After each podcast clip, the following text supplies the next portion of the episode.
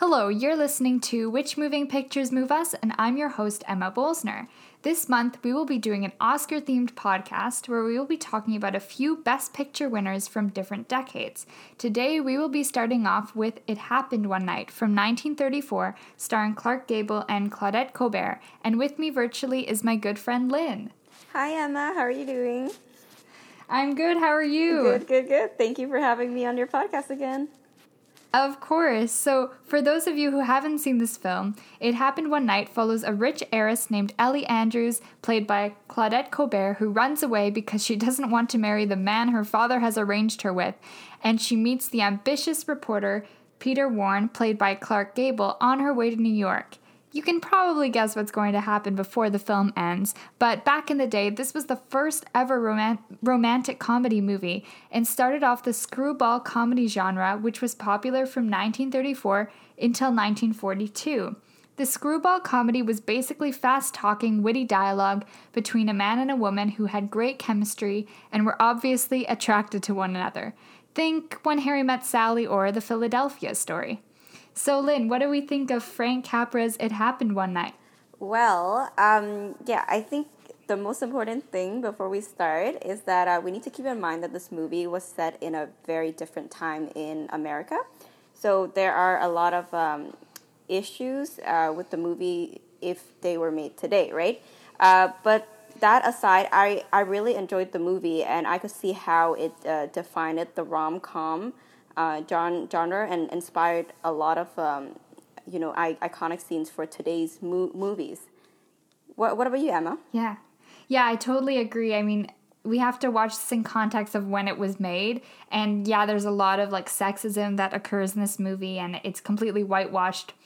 But you know, this was very very early on in Hollywood. It was just after the talkies kind of came about, you know, silent movies, and then now we're starting. This is the oldest movie we've ever done on this podcast as well. Um, but it's interesting that it was the first one, and we kind of owe it to you know every other romantic comedy that's followed um, because of it happened one night, which is super cool. It was really interesting. I'm so not used to watching black and white films as well, and sometimes the lighting was very off. And like like you said before this podcast, there was a couple scenes that were a bit abrupt with the editing, but that's because in those days they were literally cutting the film reels like with a scissor. it's just insane. um, yeah. Okay, did you want to say something? I just wanted to say um, it's funny how watching this I was like, wow, look at all these cliches with, you know, the woman's falling on the guy and, you know, the meet cute and all these things, like especially when she's, you know, wiping um, his wound off of his forehead. And I was like, oh, what a cliche, a woman helping a man. Um, but in those days, that was fresh and new, and every other movie has basically copied this. Yeah, no. Uh, well, for, yeah, for, for sure, I feel like the story is one that we've seen many times before. Um, so yeah, so for me, like, like the strongest points of the movie were the character arcs uh, led by the two main characters in the movie, uh, Peter and and Ellen. Yeah. Yeah. Yeah, so uh, yeah, like I mean, you know, when when we start off the movie, uh, Ellen was a um, very like rich, spoiled, um, like heir, uh, heiress to her wealthy dad, and and yeah, and like while you know at first we thought that she was going to be like a strong female lead, uh, we soon you know learned that she had a lot of flaws. Like she doesn't know how to really you know survive in the real world. And then she met um, Peter, uh, who is like I think a struggling muse. He's a journalist. Like, right? Yeah. Yes, and then um, yeah, and, and then like you know he uh, taught her how to you know like maneuver her way ar- ar- around you know like the real world in, in order to get to like New New York, and um, yeah, and then yeah, so she you know like uh, she really grew throughout the entire movie. And same with Peter as well, because you know, like P- Peter was, I guess, prejudiced against, um, like Ellen and her dad, and like how how rich they are. But like eventually, you know, he he learned that like two people from like different class can like still fall in love and like have a happy ending, right? Which is cute, but yeah.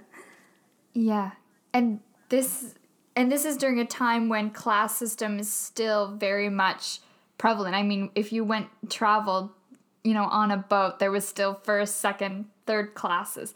Uh, it was a huge deal. Um, like knowing people out of your class and you know marrying someone out of your class was you know insane. You did not do that. So I think that that was really interesting to see as well. Um, I don't know if you've seen, but uh, when I was younger, I watched the movie Roman Holiday with Audrey Hepburn yes. and Gregory Peck. And that movie completely copied this, like a lot of it. I mean, in that one, she's a princess and he's also a journalist. And, you know, she spends some days with him. Um, but this one is very, very similar. And I thought that's just, that even back in the 50s, they were copying, you know, movies from the 30s. This isn't really a new thing that we've just started doing now where we copy movies. Yeah, well, yeah, um, yeah. I've I've read online that like, uh, and like a lot of people say that like, uh, it happened one night was the movie that like defined screwball comedy, and therefore it yeah. it inspired, um, you know, it inspired the Roman holiday and and some scenes like uh, like in modern movies nowadays, like Sex and the City, like you can see reference yeah. to it happened in like it uh, it happened one night, which is super interesting. Yeah. Yeah, I, I totally agree with you. I thought their character growths were really good. And because there were so few characters in this movie, I thought it was a good amount of time we had with them and got to know them. Sometimes I found the pacing to be a bit slow, though. Uh, yeah, yeah, for sure. Some really weird characters mixed in there, like the singing car driver and other things, and I was like, what is going on right now? Well, yeah, but like I see, I feel like it's thanks to those scenes that like it makes the movie very like enjoyable. It is a feel good movie, I would say. Like you know, it has a lot of fluff and like a lot of romantic and comedy um, elements to it, and like I, I I could see how like when it was released, like it became like an enjoyable experience for like a lot of people, right? Yeah. Yeah. So, uh, what did you think about um, the main uh, the main fe- uh, female character like do do you feel like you could relate to her like you know being uh, female and but like born in a different generation yeah it was it was a bit hard at the beginning i mean just the way she looks you know the thin eyebrows all that eyeshadow the, the strange hats she wore um, she's very dated looking but I thought she was relatable, um, you know, in her dialogue scenes. I like when she says to him, because she's from a aristocrat family, she says, you know, I've always been told what to do and how to do it. This is the first time I've ever been alone with a man, and I thought those were really interesting. Um, I really like the scene where she's trying to learn how to dunk a donut, and he's trying to teach her. those were really funny when she was acting her most human. Um, at the beginning, I just thought she was very spoiled. She was very aloof. She didn't even know that her suitcase was stolen because she'd never traveled alone. Um, I think those are things some people can relate to too, the first time traveling. Except she also has that air to her where she expects people to help her at the beginning. Um, but yeah, I found her to more be more relatable near the end of the movie. Yeah, well, yeah, like um, she she she struck me as a very interesting char- character because like given the time that this movie was made in, like I I wonder if like before this movie there was like a strong female lead because like this is the like I think the oldest movie I've watched. Yeah. Um, with like you know like a, a like a strong a strong female lead. Like yes, she has her flaws, but I, I feel like it's you know it's possible that uh, she inspired the future you know strong sassy female characters of like yes. our generation. You know. Yeah, I totally agree. Um, I bet you know even Katharine Hepburn copied Claudette Colbert, and then you know after that 1950s Doris Day, you know, um, there the, the 70s was the time where women were the most poorly shown in, in Hollywood. There there weren't that many great female led films. Um, yeah. The 80s was also a very bad time for women. And then the 90s kind of took off with, you know, Kate Winslet in Titanic and, um, you know, these other great, great films and showing women in a comedic role like Cameron Diaz, um, so it, it definitely, I think it definitely inspired, you know, the women in the 90s. Yeah, and what do you think about the male lead, uh, Peter? Yeah, he, I I didn't mind him in this. You know, I always think of Clark Gable as being this you know, Gone with the Wind character, and it was nice to see him, you know, pre Gone with the Wind. Uh, this is the only other movie I've seen him in, so I, I liked it. I liked how I thought he was funny. Uh, I thought they had great chemistry. Uh, I like that he wasn't too arrogant. He was just a tad. Um, I don't know. I thought it worked well together, both of them. Yeah. So, do you think if you were on a bus with uh, with Peter, would you have fallen in love with him as well, or probably not? the thin mustache doesn't really do it for me. Oh yeah, talking about the, the greasy hair. Yes, yes, and and talking Jilled. about the, talking about that iconic look. Like, did you realize that her uh, husband before Peter, I think his name was um, King. Yeah. yeah. Like did like did you realize that King Westley looks more or less just like Peter? Yeah, I know. Was this some, you know, popular trend of like the greasy hair and then the thin pubescent mustache? I don't know. um, yeah, what did you think of him? Well, yeah, he's uh, de- definitely like he has some of like the best uh, dialogue. Like, yeah, a-, a lot of times like he made me like laugh. Um, yeah, and there's uh, he you you know like he does seem like the more mature one at first in in in the relationship, and he was yeah. really like patient with her, uh, which is you know, and and he like embodied the gentleman character more or less in the movie, right? Because like a lot of men around her weren't really like gentlemanly toward towards her. You you yeah. you know like we had her dad, which you know he he also had like a kind of a character arc of, of his own, but like um at the beginning, you know like his like her her dad like slap her, right? So yeah, and and then it's like and then on the bus, you know, she got hit on by like a complete creep. Um, and yeah, so like it, it just showed that you know the men around her seems to like think that like they own her and they control her, and and and Peter in a way he was trying to like control her, yes, but then he was more or less just you know trying to take care of her to his best um, effort, right? And yeah. and yeah, and like in in the end, like he um, like he just let her shine, and then um, like like he he showed that he, he really does care for her and really love her, and oh my god, like that scene where like he went to grab the money to propose to her and came back and saw her gone like like I actually felt so bad for him. I know. Yeah, I think you're touching on a good point. Is um, Peter treats her with respect and doesn't treat her as unequal and, and, and treats doesn't treat her as an object whereas the other people around her always see as being you know someone who needs to be talked down to he needs to be patronized um, you know, it, it's really nice to see that he treats her like an e- uh, equal. And, um, you know, it's kind of around that time where women were seen as hysterical. If they ever said something, you know, or rebelled against something, or if they, you know, did anything, if they cried, they were seen as hysterical. And I mean, what an awful time to be alive as a woman. yeah, yeah, no, yeah, and and like cool. Like if if you watch the movie, like you'll see that um, like Peter was very patient with her in the beginning.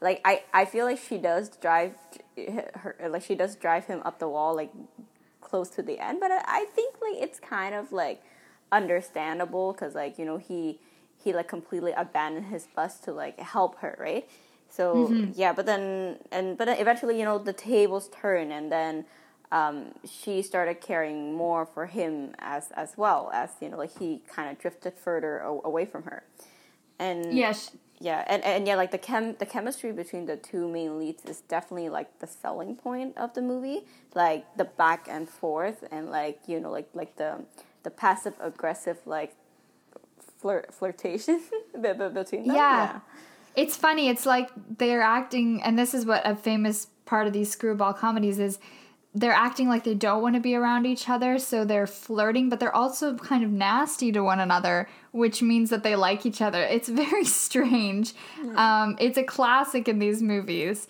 It's something that they always like Pride and Prejudice. You know, they like this the wittiness of it, the you know fast talking man, the the witty woman, uh, playing off each other is really interesting and it's really cool to be able to watch the first time this was done on screen. I mean, it might have been done in plays, but the first time actually on a movie is is really interesting. Yeah. Uh, but yes, she was totally um, spoiled and and really ungrateful. I thought towards Peter at the beginning of the movie, and then she gets a, a bit better. But I wanted to talk about how racy this film was for 1934. Mm-hmm. Yeah. Do you have any thoughts about the raciness of it? Yeah, for sure. So um, I don't know if uh, if, if, if you were gonna bring this up, but then um, yeah. like there there was a fun fact that like I I read up like and then apparently you know that scene where like he takes off his shirt in front of her for like the first yes. time. So apparently after that scene, like men stop wearing undershirt to try and mimic that. That's hilarious. So weird. I know, but but yeah, like he's um he's definitely like I would say I think uh, his name is Clark Gables. Yeah. yeah, like his face is definitely like the iconic like gentleman like um like look like he's kind of like the Tom Cruise of like the 40s I would say yes. because of his role in Gone with the Wind right like he he was like everyone were like you know like he like he he was the man you know yeah i think he was the first um and he was just before Cary Grant the first sex figure yes for yes. A, a, male yes. yeah yeah exactly so it wasn't charlie chaplin you know no it wasn't yeah. Um, yeah, that's really interesting that you point that out. That it was the first kind of male sex figure, yeah. and uh, Claudette Colbert, I don't think she got up to that standard. Definitely Vivien Leigh, who was in Gone with the Wind with him, was pretty big. Um, in the 30s, it's, yeah, I'm, I'm not quite familiar with all the actresses in the 30s, but definitely, like in the 50s, it would have been Marilyn Monroe. I think she's the only one that really came close to that that sex figure. Yeah. Um, but yeah, I was really shocked by, and I, I want to get into how this is a pre-code film and what that all means in a little bit, but I was surprised for 1934 how they were able to, you know, show two unmarried people, a man and a woman, you know, in a motel together, sleeping, you know, in the same room together. Well, actually, and, and it was um, really interesting. She she was married. Remember? Right, that's true. She was. Yeah, that, but that I meant like they were not married racier. to each other. Yeah, but like yes. that makes it even racier. That right? is very true. Yes, because she did elope at the. We don't see it, but it was mentioned at the beginning of the movie. So the fact that she was married and but not to him and they were spending you know their days and nights together is insane and the implications that were made you know how they got away without saying certain words like sex and other things was really really um, smart as well and, and funny uh, but yeah him being shirtless on screen that was the first time that had ever happened um, and and showing them you know together insane. Yeah. Yeah. Well, yeah, but like you know, like some parts of the movie like did make me feel kind of iffy about it. Like, um, I like I don't know if I'm reading too much in into it, but like it does seem like you know they were blaming, um, Ellie for the fact that you know like she you know she is like being unfaithful to her hmm. husband, mm. right? But but like it's it's not really the case. Like you know she's young and then she's like na- naive. She married to a guy that she thought, you know, like she she loved until she discovered what love re- really is, right? Which is, you know, yeah. being with somebody who is there for you, like no ma- no matter how hard it, uh, no matter how how hard it gets, and and, and, and like yeah, do do you remember that scene where like they were like, I think they they were sleeping on like stacks of hay. yeah. yeah, and and then all of a sudden, well, okay, she she said that um you know like like she keeps on saying that she's hungry. He's getting annoyed at her, and like she pretends to go to sleep, and then he goes to find food for her, and then she's you know she's talking, and then she's saying like you know what you can leave if you want to, and then she turns around, she doesn't find him, she freaks yeah. out. She's like yelling his name. He comes running back, and then he's like, "Well, I well, I, I want to grab you some food. And then she's like, well, I'm not, hu- I'm not hungry anymore and and mm-hmm. uh, and then he's like why and she's like oh like you know i'm so scared that i scared the hunger away like like it's it's so cute like you know like i think like for yeah. the first time she discovered what it's like to like you know potentially lose someone that she cares about right yeah and also you know of course that's true but also be in a place where she'd be all alone unsafe for a single woman and, not know what to do. I mean, she's always relied on people. So that was the first time we actually saw her alone, too, which was really interesting. Um, but yeah, I thought that was a really well done scene. Again, you know, very classic when someone's talking, the other person leaves, the other person thinks they're still in the room while they're talking. But again, this was the first time that was probably all done. And I thought it was a really well well done scene, choreographed scene. Yeah. Um, but again, it's sad to think that, you know, after what is this like almost a 90 year old film that a lot of the time in films and in society today, it's always the woman's fault for things. You know, the woman did this, she cheated, she drank too much alcohol. And it's really sad that after all this time, that still is very, very true and real. And I guess we can relate in some way to her in those times. Yeah. You know, but but you know, we, we do see a, a lot of char- characters like that um, like now nowadays. But like I, I think like it's thanks to her character that like you know really paved the path for like better writ- written stories to really show Yeah. that you know like the the the women can you know um, be in charge with without being looked down uh, upon right so so yeah like like yes it's it's not polished it's not a perfect like um, story but it did start you know like sort of a movement right Yes, yeah, I totally agree. It was the first um, real. Well, there was women's movements beforehand, but it was the first time it was shown on screen, which is also really interesting. Um, and it's directed by a male, which is also interesting that he was able to, you know, make it in a way that women could relate to. Yeah. Well, yeah, but uh, other than her, was there any like major female character in the movie? I don't think so. Yeah, there. No. There was like a Peter's like boss assistant, but like she was very minor, right? Yeah, was she was um Ellie Ellie an only child? Um, I think so, and like it, Yeah. it does show like you know like, um, she is privileged. That's how you know she's able to like have her personality in a society Mm-hmm. that you know w- that you know w- women did not have a lot of power in, right? So yeah, like Yes. just just like you said earlier, like this this movie, you know, like it's it's almost like a satire because i guess like on on the surface, it's it is a rom com, but it does still show you like the problems of like classism and like and even racism. It's like like Yeah. in, in like in some scenes. Like, Well, even like, because she's kind of an aristocrat, like the maybe just below, you know, the Crawley sisters in Downton Abbey, and how much power those three women had. But it was only due because they were so rich and a wealthy family. But if anything ever happened to one of them, the scandal would not just hurt them, but hurt the entire family. And that's very similar here with with the papers and everything. Yeah, It- it- yeah, but I, I love like her how her dad was like so chill. Uh, with, with with her near the end, and like he he was just like throwing money like left and right, trying to find her and like trying to get rid of, Yeah. of like her her husband at the time. Like here, you want a hundred thousand? Like that's cheaper than having my daughter marry you for like, Yeah. the rest of her life. Like that's so funny. I loved, you know, well, we can talk about it later, but the whole ending of like the wedding scene when, you know, he walks her down the aisle and and make lets her make a choice and says like I don't want to marry I don't want you to marry somebody you don't want to marry. Mm-hmm. And it was just it was really nice to see that father and daughter bond compared to the mm-hmm. beginning of the movie where he literally hits her. Mm-hmm. Yeah, I know.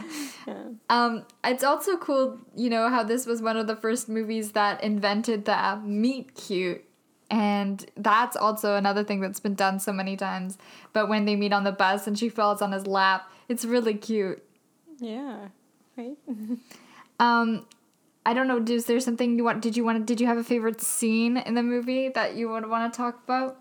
Yeah, so I was actually really surprised because like when I first gotten into the movie, like um, especially because of like you know some like uh, ra- ra- racist and like cla uh, just just like you know like very mi- minor details about the movie that like made me um, uncomfortable. Like I really thought that I would not enjoy the movie Yeah. but but then like yeah like there's just like again like the chem- chemistry between the two leads like it's it's like it's great it's like a like it will really like hook hook you in and yeah but like in terms of favorite scenes it's probably just the scenes with like like the scenes whenever like the two leads are together um Yeah. well, okay, there is an iconic scene from the movie, which is like the hitchhiking scene, where Yeah. where like for the first Yes. time, Peter doesn't know what to do, and I then know. yeah, and then and then Ellen is the one who comes to the rescue. The You- you- rescue, you- yeah. you know, like that like throws the whole trope of like the guy coming in to rescue the girl like on its head, right? Yes, I thought that was so brilliant for the time, and and for those of you that don't know it, basically, uh, Peter and Ellie are, are wanting to hitchhike, and they're waiting for a car to come, and they're and Clark Gable or Peter acts super like nonchalant, super like I've done this all the time. I know how to get people. I just show them my charming smile. I um, show my thumb, and then I kind of like move my. You can't see me what I'm doing right now, but you kind of like move your arm backward, being like, I kind of want to ride. And he tries many, many times, and cars keep passing by, and, and she's sitting there laughing.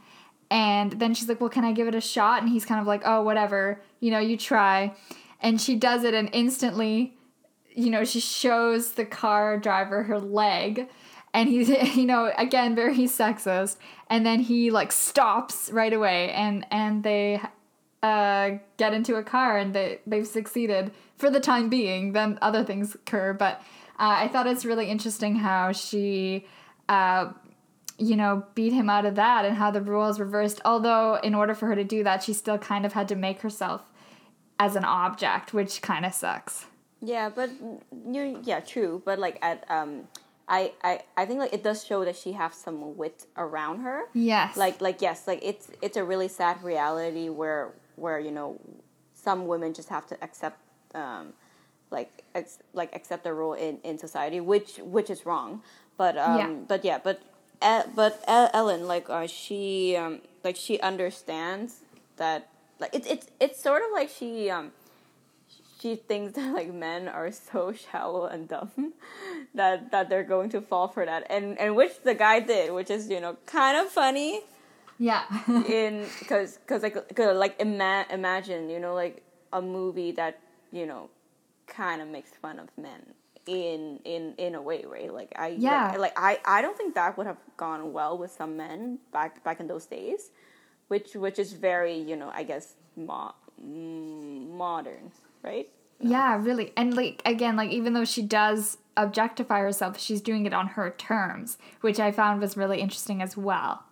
yeah know Um, I I wanted to just quickly mention what the production code is, and this movie was made before the production code, so it's called um, from the twenties or from the when the silent movies ended around 1927 to 1934 was the pre-code era where there were many racy films and you know they talked about abortion they talked about single women they talked about all these things which i never even knew about but i learned it in one of my classes and it's just really amazing to see how they got away with showing all this stuff on screen talking about sex um, and then this movie came out just before the production code came into effect, which lasted from 1934 until 1966. And it was basically the Catholic Church um, made the Hollywood studios create a censorship. Um, and it became the Hays Code, which is otherwise known as the, the production code. And that meant that movies were not allowed to even imply or show or say the word sex, um, abortion, show drugs or a drug addict, uh, have any character that was a prostitute, show any signs of homosexuality, crime, violence, um, no nudity, no mixed relations or interracial kisses, um, nothing about a birth control, and they weren't even allowed for a lot of the time to show single women. Uh, there are a few films that kind of maneuvered and got away with out the production code. I wrote them down. That is Rebel Without a Cause from 1955, which is the big James Dean movie. Uh, Some Like It Hot from 1959, which showed men in drag. And then Psycho, uh, Hitchcock's famous movie, got away with showing a woman get murdered. Um, I do not know how they got away with those three films, but after 1966, the production code was dissolved and um, women were able to be more into movies again. There was a huge amount, apparently, of f- female directors and female writers before the code Um, and it's just amazing how many women were able to direct. And then during the Code era and even after it, not until like the late 80s, early 90s did women start getting a role in film again, actually being writers and directors. Uh, and it's really sad that how many years they lost out of doing that, how many movies we could have had that had these strong female women um, working behind the scenes. Yeah, yeah, no, that's wow. Like I, I didn't know about this. Thanks, thanks for telling me. But yeah, like it's that's that's really upsetting. Yeah, most people don't know, so I thought I gotta mention it on here because this movie got away with so much, and it was the last pre-code movie to come out, so it was almost not going to come out as well. So it's really interesting how all these famous actors that we think of, like Cary Grant, um, Katharine Hepburn, you know, Jimmy Stewart, they were all molded to fit the code era. So they were given, you know, people to date. Um, Rock Hudson is a famous one who was a closet homosexual and he was forced to marry women by the studio because of the production code. Holy and it's just really sad. Wow, that's actually insane. Like I yeah. wow. Yeah. yeah, but but you know what? I I'm willing to bet actual money that some Catholic women still went to see it happen one night, and they probably dreamt uh like of, about Clark uh, Clark Gables. So yeah, you know. Yeah, um, but again, you know, there were some good things that that did come out of the code, uh, some good movies as well. But it would have been really interesting to see what would have happened if there was never a code era. Uh, now you know there's nothing at all, and it's like super extreme with a lot of the violent movies, and and a lot of, of scenes that I'm like I don't always want to watch those movies, but you know there I think there always has to be a bit of a balance. I wanted to just go back for a moment because um, I, we talked about the scene where you know the famous scene where they're trying to get a ride. But my favorite scene was actually when when they're in the motel room and and her father has hires all these detectives and police officers to look for for his daughter and they kind of pretend and they fool the police officers and pretend to be like a fighting married couple and they fake their accents and you know she tries to change her hair which i don't think she looks any different than in her picture. Um, and i thought it was a really good comedic scene for the two of them. Yeah. Yeah yeah exactly. Like like I, I love how like he was trying to like mess her hair up but then her face looks yeah. exactly the same. That it's exactly yes, that and also how does her makeup stay on for like yeah. the entire movie. Like I find that the most unbelievable like thing Gosh. about the entire movie. Like it's like yeah. So. yeah, I really I, I liked it. I thought it was they had great timing. I, I liked how she would like be wailing and then right when they left, you know, she'd be like laughing. like maybe hold it together a little bit longer in case they come back. But I thought it was really funny. But yeah, she I mean she literally like wears the same outfit the entire time. Does she never like have to wash or anything? Yeah. You know, has to redo her makeup. The amount of you know eyebrow plucking these women did back in the 30s is really scary. Yeah, yeah, and yeah, and, and like more and more about your favorite scene, like you you know like um yeah like they you know they they stopped like fooling around when when like the detective left, and then like you know Peter was like super impressed by like um by Ellie's like im uh improv skills. Yeah. Yeah, yeah acting ability. Yeah, and yeah, and like again the you know the the movie showed that like um she does have some sort of like street smart skills. And yeah, but mm-hmm. like it's hilarious how like someone knocked on the door again and she immediately starts like screaming. Cry. And and like pretending, you know, to to be like abused. So so so Yeah, yeah. that doesn't look fishy at all, right? Yeah, so. again, the fact that cops are witnessing a supposed domestic abuse and don't do anything about it. oh, how has time changed? no, for sure. But, but, but yeah, like I, I think it was also like around that scene where like we saw a lot of character growth from Ellie. Like, you know, like she uh, went to like a public shower. And, and yeah. like I really like that scene too, cause like um, you know, like she, you know, she went to the public shower, she saw this lineup, she skipped the line, and she opened yeah. the door, and there was like a naked woman inside, and she's like freaks out, and everyone laughs at her, but you know, like instead of being angry and just stomping away because she's like humiliated, like she actually assimilate herself to the lower class. Mm, yeah, Super interesting. Yeah. And another time I thought was interesting. What did you think of um, the little boy with his mom on the bus, and the mom I think has faints, and they're very poor, and how, you know, she gives or no, it's actually Peter that gives the little boy money, right? Because well, no. the mother's hungry. Well, no, like he he was um, thinking of giving him the money, but um, Yeah. it was Ellie who came in and like you know like took the Right. money and gave it to the kid. So like in in the end, like I I think it's kind of symbolized how like she makes him a better person in a way too. Like because you know throughout the entire movie, like he's always like calculating like how much money they have left and like you know yeah. and, and, and, and like he's very like realistic with his uh, finance but then you know her like she has a big heart right and then she just wanted to give it to the boy so then she took it and she gave it to the boy which you know led to a lot of troubles later yes. but it you know it does show that deep down like she is the good person and also the blend of like the class divisions we were talking about before, which it, it's really interesting how she's becoming more human and less of like an aristocrat, which which is really nice to see. yeah Um, yeah. and, and Do you have another scene you want to talk about? Well, well, yes. Uh, well, it's it's you know uh, again, it's like the blend of uh, class, uh, blend of classes, and it's it's interesting Yeah. how like at the end of the movie for her honeymoon, like they chose to go to like a cheap ass motel, and knowing Yeah. her, like she could afford a room in the Windsor Hotel, right? So- so, right. yeah, like and it's not like the dad was cutting her off or anything. yeah, yeah, super super interesting. It was a weird ending, though. Yeah, like yeah. The, we didn't even see them together anymore, which I found was odd. Yes. Well, well. I mean, I guess the rest of the movie is left to the you know the the the audience. Yeah, the robe that falls. Yeah. yeah. yeah, but, uh, yeah. In the you know the yeah. that's- I mean, uh, were were there any scenes of the movie that like you didn't like? Um, no, I think. I mean, I think it all kind of worked well together if you're watching it in a in a point of view of when it was made. Um, I don't think there was anything that they really had to edit out. I mean, there was some weird parts to it, but also like our attention spans are horrible nowadays.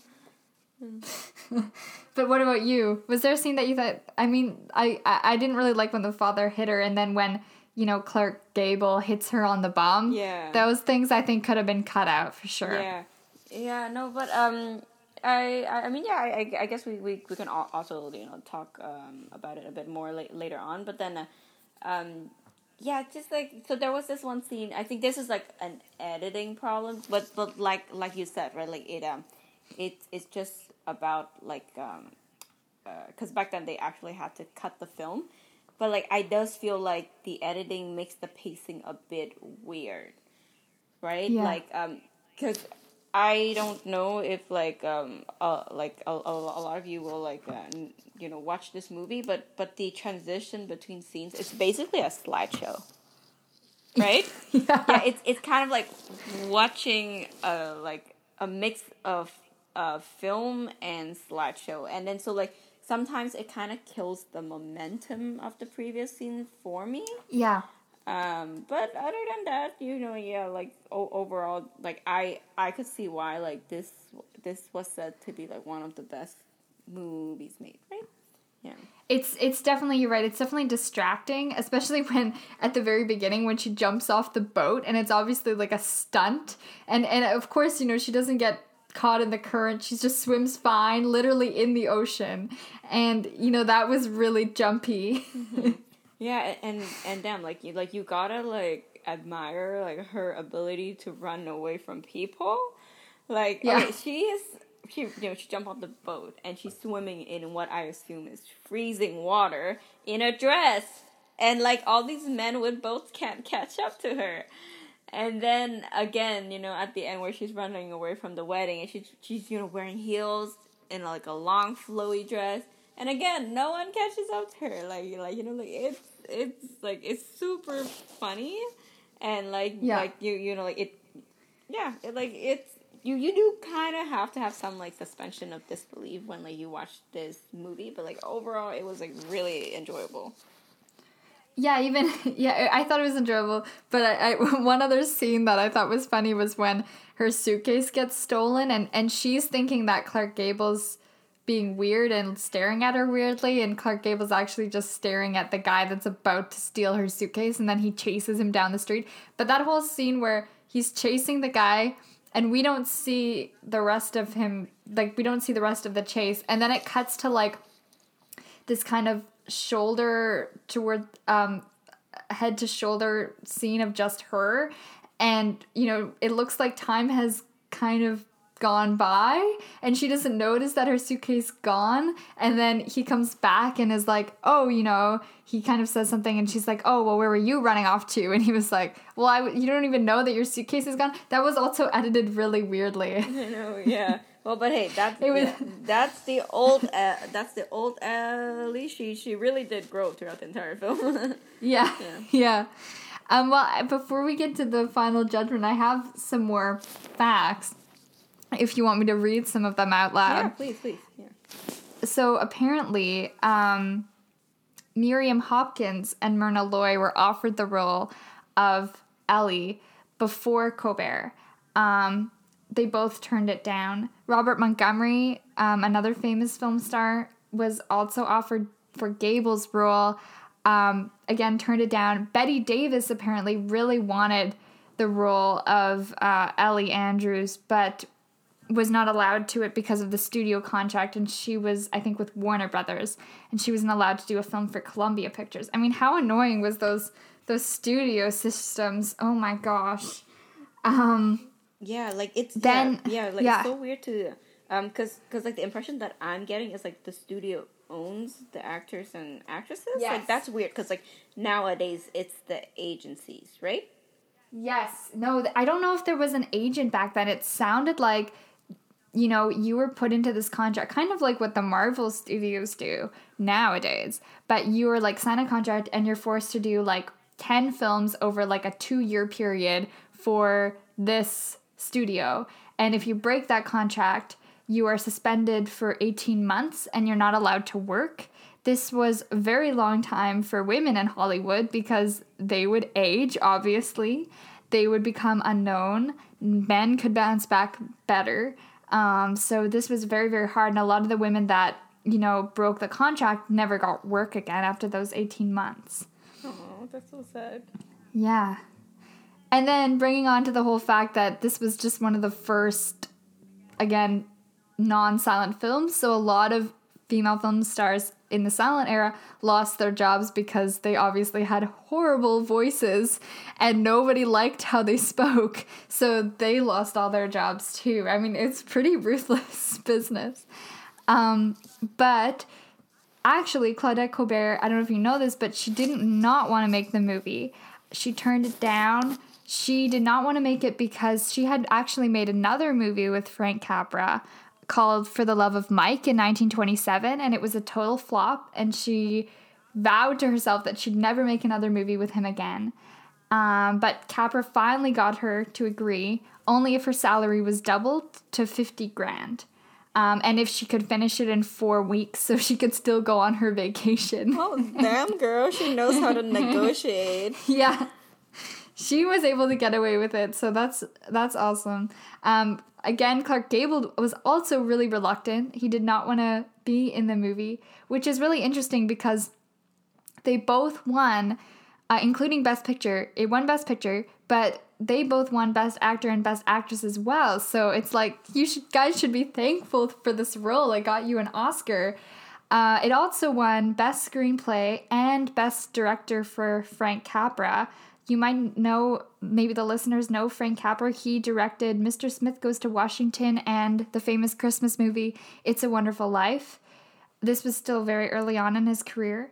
Um, but this movie is the first movie and only one of three that ever won um, those five categories. So they won Best Actor, Best Actress, Best Movie, um, best director, best screenplay. The only other movies that have done that and that have broken or that have um, tied with it is One Flew Over the Cuckoo's Nest from 1975 um, and Silence of the Lambs in 1991. No other movie has ever done that before, just those three. So that's really interesting. Yeah, yeah wow, that's that's yeah, that's that's insane. Wow. Yeah, I know. I I I, I guess I've never noticed it, but it is very rare for all of those categories to go to one movie. I mean, you know, everyone knows Titanic won so many awards, but it wasn't nominated for. I don't think Best Actor or Best Actress was even nominated. So it's really interesting to see that. Yeah. Um, apparently, the movie made, and you were mentioning this before, it made 2.5 million, and the budget was only 325,000.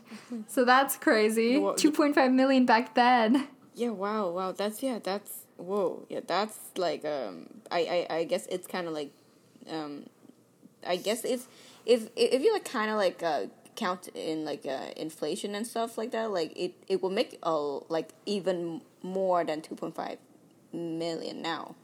So so Yeah, yeah, yeah so that's I a know. huge number. Yeah. Like yeah, but And- yeah, yeah, but I, I definitely see like why like Frank uh Frank Capra like chose um I chose the the actress for this role though because like it sounds like you know from the story that that you were telling like you know she negotiates for herself and stuff like she does sound like Mm-hmm. like Ellie. She's very much like the character, which is interesting. Yeah.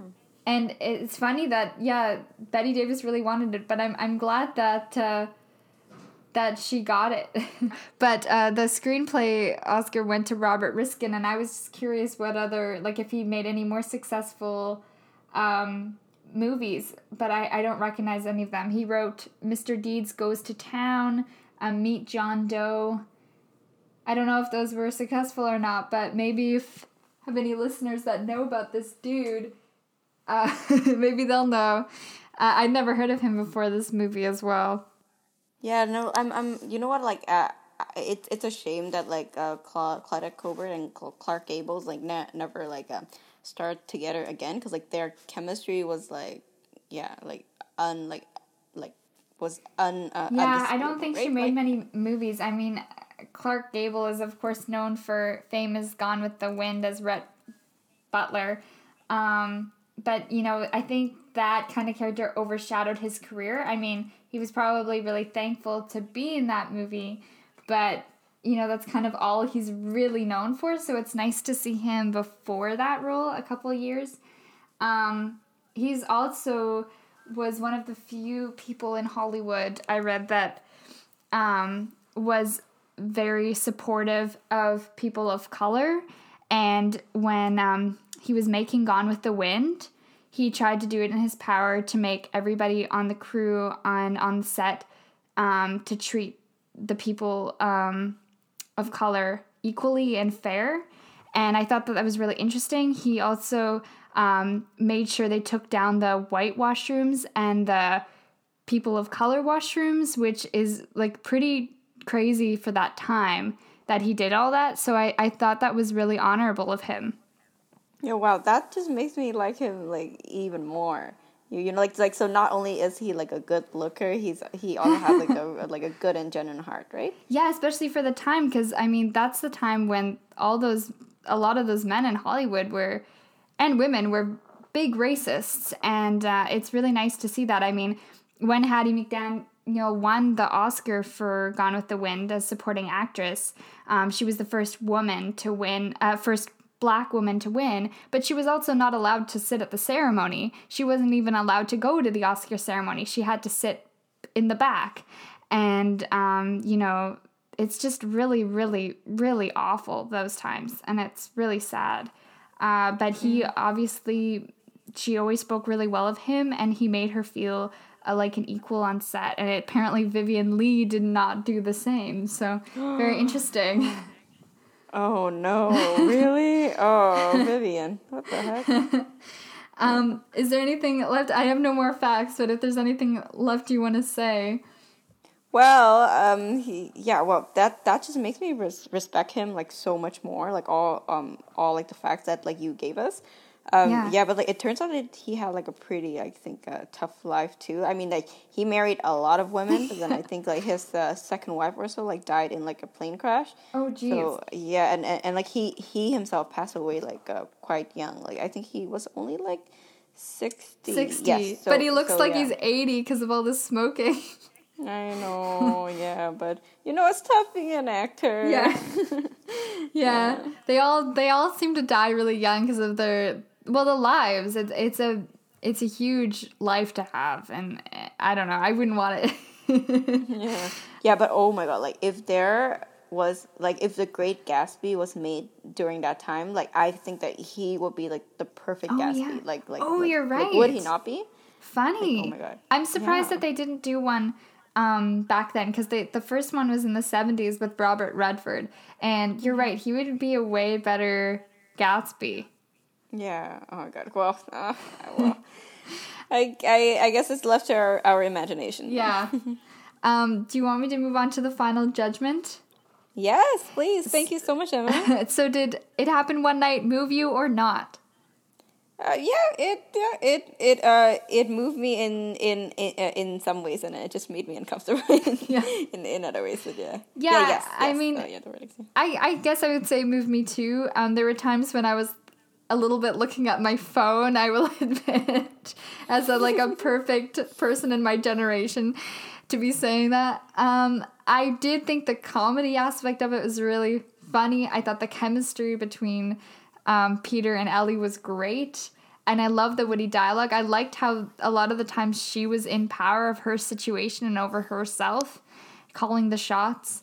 Of course, you know, there were some uncomfortable scenes as you kind of go into it knowing that when you're watching a lot of movies from the 20th century, especially the early 20th century. But I thought it was a really interesting movie to see. Will I watch it again? Probably not. I probably won't rewatch this movie, but I've learned a lot and um yeah, I, I learned a lot about Clark Gable as well, which was really interesting and now I have like a huge amount of respect for him. Yeah. And like I just wanted to ask you, since we're doing best picture films, do you think if this was a movie that was made today, do you think it would win um, best picture in today's climate? Uh, no way. yeah. No. Yeah, this is most mostly because I think people would be up in arms if like the only black character in the movie was like the hot dog stand seller. Yeah. And then again, there was like a scene where you know the younger, more brash Ellie like made a comment about like the Armenians, which Yeah. you know I just don't think it will fly well in this political climate. Just saying. No, no, I totally agree. And also because romantic comedies, sadly from Hallmark, have totally gone down the drain. And, you know, when was it ever a time when a romantic comedy won an Oscar? I guess it was just this time. But, you know, romantic comedies have definitely been overplayed. The whole trope of, you know, man and woman are fighting, they're at odds, the opposites attract kind of thing has been done so many times with Nora Ephron's movies, uh, with Nancy Meyers' movies. It's just been over and over overdone. Even at the very, you know, early start of Doris Day and Rock Hudson's movies together in the 50s, uh, romantic comedies have kind of been overplayed. But it is interesting to see one of the first ones here and, and see how much they've it's been copied over and over again. It's kind of sad that romantic comedies have gotten a bad rep now. Yeah. Yeah, well yeah, like um you know what, like since you're you're talking about that, that's that's so like that's so in you know, like it makes me think like wow, like there's not a lot of romantic movies that that are like um you know, os- uh that are Oscar winners. So Yeah. yeah, when was the last time that a, a romantic movie did win? I don't really want to use his name too often on the show, but I'm pretty sure it's Woody Allen's uh, Annie Hall. Well, like and and which year was Uh, that? 1975. Whoa. Yeah, because I don't think. Um, let me look, but I don't think uh, Nora Ephron. Even though I thought her romantic movies were great, you know, the famous Meg Ryan, Tom Hanks movies. Yeah. Wait, did uh did Titanic win? Anything? Oh yeah, but I don't really consider that romantic comedy. You know.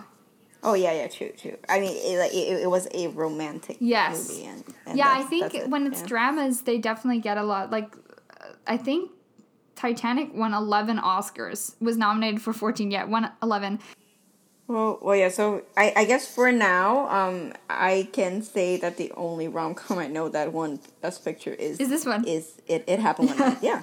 Yeah. Yeah. Yes. Yeah. But I, but I think like the problem with rom coms now nowadays, and the reason why you know they aren't winning Oscars is because like they're so like comfortable with their recipe that they kind of just reuse it, and they, they don't really you know like ven- venture out there and like you know like re- really use their creativity right they kind of just play the same tropes over and over and over again Yeah, I think once uh, Nora Ephron stopped making movies and then Nancy Meyer stopped making movies in the early 2000s, like since like 2006, rom coms have really gone downhill. Yeah, let's give some more appreciation for the good romantic comedies instead of like always showing the Hallmark movies for a change. And when we think of romantic comedies, we don't always think of The Notebook because The Notebook's just okay. oh, I fell asleep like three times trying to watch that movie. it's like the main thing that people think of, and I'm like, think of now. Now you should be thinking about this because there would be no Notebook if it wasn't for it happened one night. So. yeah, true. Exactly true. Anyways, it was so nice having you back on the show, Lynn. All right, thank you so much, Emma, for giving me another chance. Oh, of course. And yeah, thanks for doing yeah. the first uh, Oscar themed podcast with me. Oh yes, I wish you all the best in this Oscar month. I'll I'll I'll be listening to yeah. like the rest of your podcast as well. Well, maybe I'll have you on for another one. I don't know. I haven't picked all the movies yet, but Um, and I want to thank you all for listening. And don't forget to click the subscribe button. And if you have any films or Oscar films you'd like us to do on the show and have some suggestions, email me at emmareviewsmovies at gmail.com. It's all lowercase. Okay, thank you.